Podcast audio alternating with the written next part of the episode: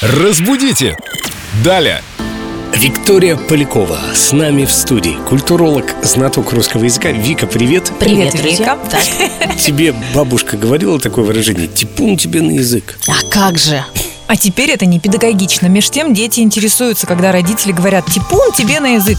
Дети спрашивают, а что это такое типун? А вот это интрига, которую мы сейчас раскроем. Вообще-то типун – это такой нарост на языке у птиц. И если он разрастается, это говорит о том, что птица-то нездорова. Но еще раньше существовало поверье, что типуны на языке образовывались не только у птиц, но и у людей, которые любят врать. Поэтому бабушки нам всегда и говорили. Ну, правда, бабушки, кстати, говорили это не в контексте вранья, мне во всяком случае. И мне тоже не в контексте А вранья. просто ты какую-нибудь ерунду сказал, и Вот бабушка именно. пытается тебя предостеречь и говорит, типун тебе на язык. Чтоб- Как ангел-хранитель. Да, чтобы такого не произошло, а то сейчас скажешь тут еще. А оно сбудется. Да, таким и останешься.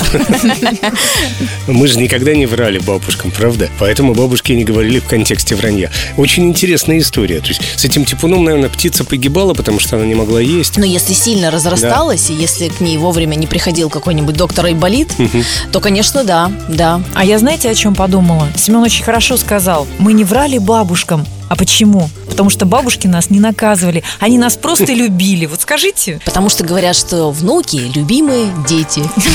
А дети – это черновики воспитания. Вот пойдут внуки, тогда я их буду любить. Я хочу быть твоим внуком. Идеальная бабушка. Раньше все хотели быть детьми Анджелины Джоли, а теперь внуками Лены Денисовой. Разбудите! Далее!